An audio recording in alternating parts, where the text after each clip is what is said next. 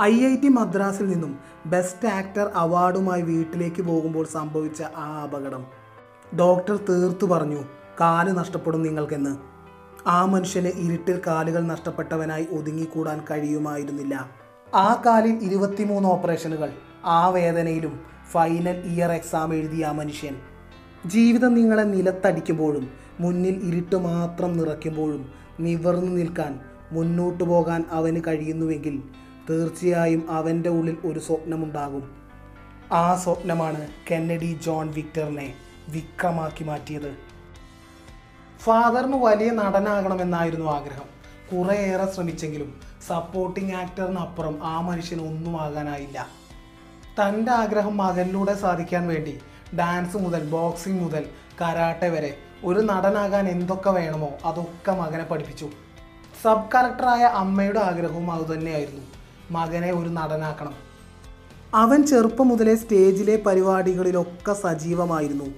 ഒരുപക്ഷെ മൂന്നാം ക്ലാസ്സിൽ ആദ്യമായി അഭിനയിച്ചപ്പോൾ ഉള്ളിലുണ്ടായ ആ തീ അതായിരിക്കണം അവന്റെ തുടക്കം. അവന് നടനാവുക എന്നതല്ലാതെ സെക്കൻഡായി ഒരു ഓപ്ഷൻ ഉണ്ടായിരുന്നില്ല. പക്ഷെ ചോദിക്കുന്നവരോടൊക്കെ പറയുമായിരുന്നു ഒരു ഡെന്റിസ്റ്റ് ആവണമെന്ന്. കാരണം നമ്മുടെ ജനങ്ങൾ അങ്ങനെയല്ലേ? അവർക്കൊരു ജോലി വേണമല്ലോ.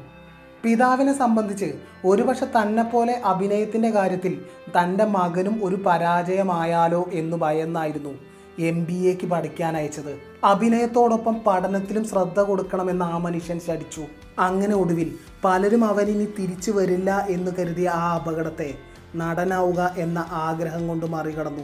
ആ കാലുമായി തന്റെ സ്വപ്നം നേടാനായി ഓടിയവൻ. ആദ്യം ചില പരസ്യങ്ങളിൽ മോഡലായി. പിന്നീട് സീരിയലുകളിൽ വേഷവും ലഭിച്ചു.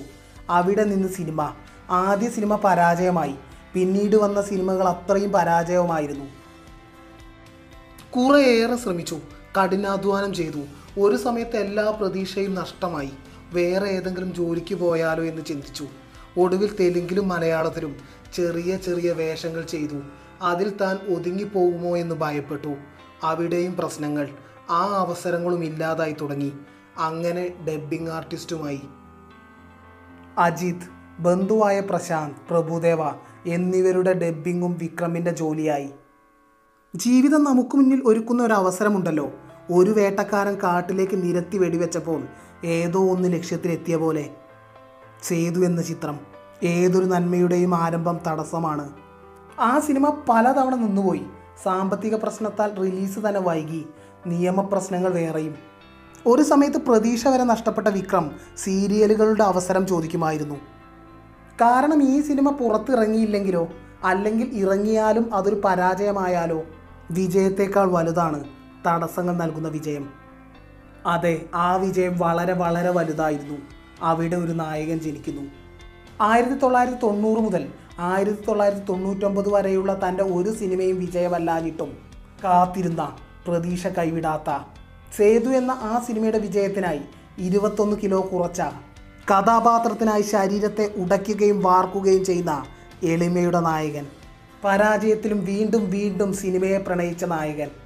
പിന്നീട് ഇളകാത്ത ഡെഡിക്കേഷൻ കൊണ്ട് വാർത്തെടുത്ത മറ്റാർക്കും ചെയ്യാൻ കഴിയാത്ത കുറേയേറെ വേഷങ്ങൾ. മനുഷ്യൻ അവന്റെ വിശ്വാസത്തെ നിലത്തിടുമ്പോൾ വീണുപോവുകയും അതിനു കൊടുക്കുന്ന ഊർജത്താൽ ഉയർന്നു വരികയും ചെയ്യുന്ന ഈ ലോകത്ത് ഒരു തെറ്റും ചെയ്യാത്തവരെയും തോൽക്കാത്തവരെയും നിങ്ങൾ എനിക്ക് കാണിച്ചു തരിക. കാരണം അവർ വിജയിക്കാത്തവരായിരിക്കും തീർച്ച. ഇസ്മി എം കെ ജയദേവ്.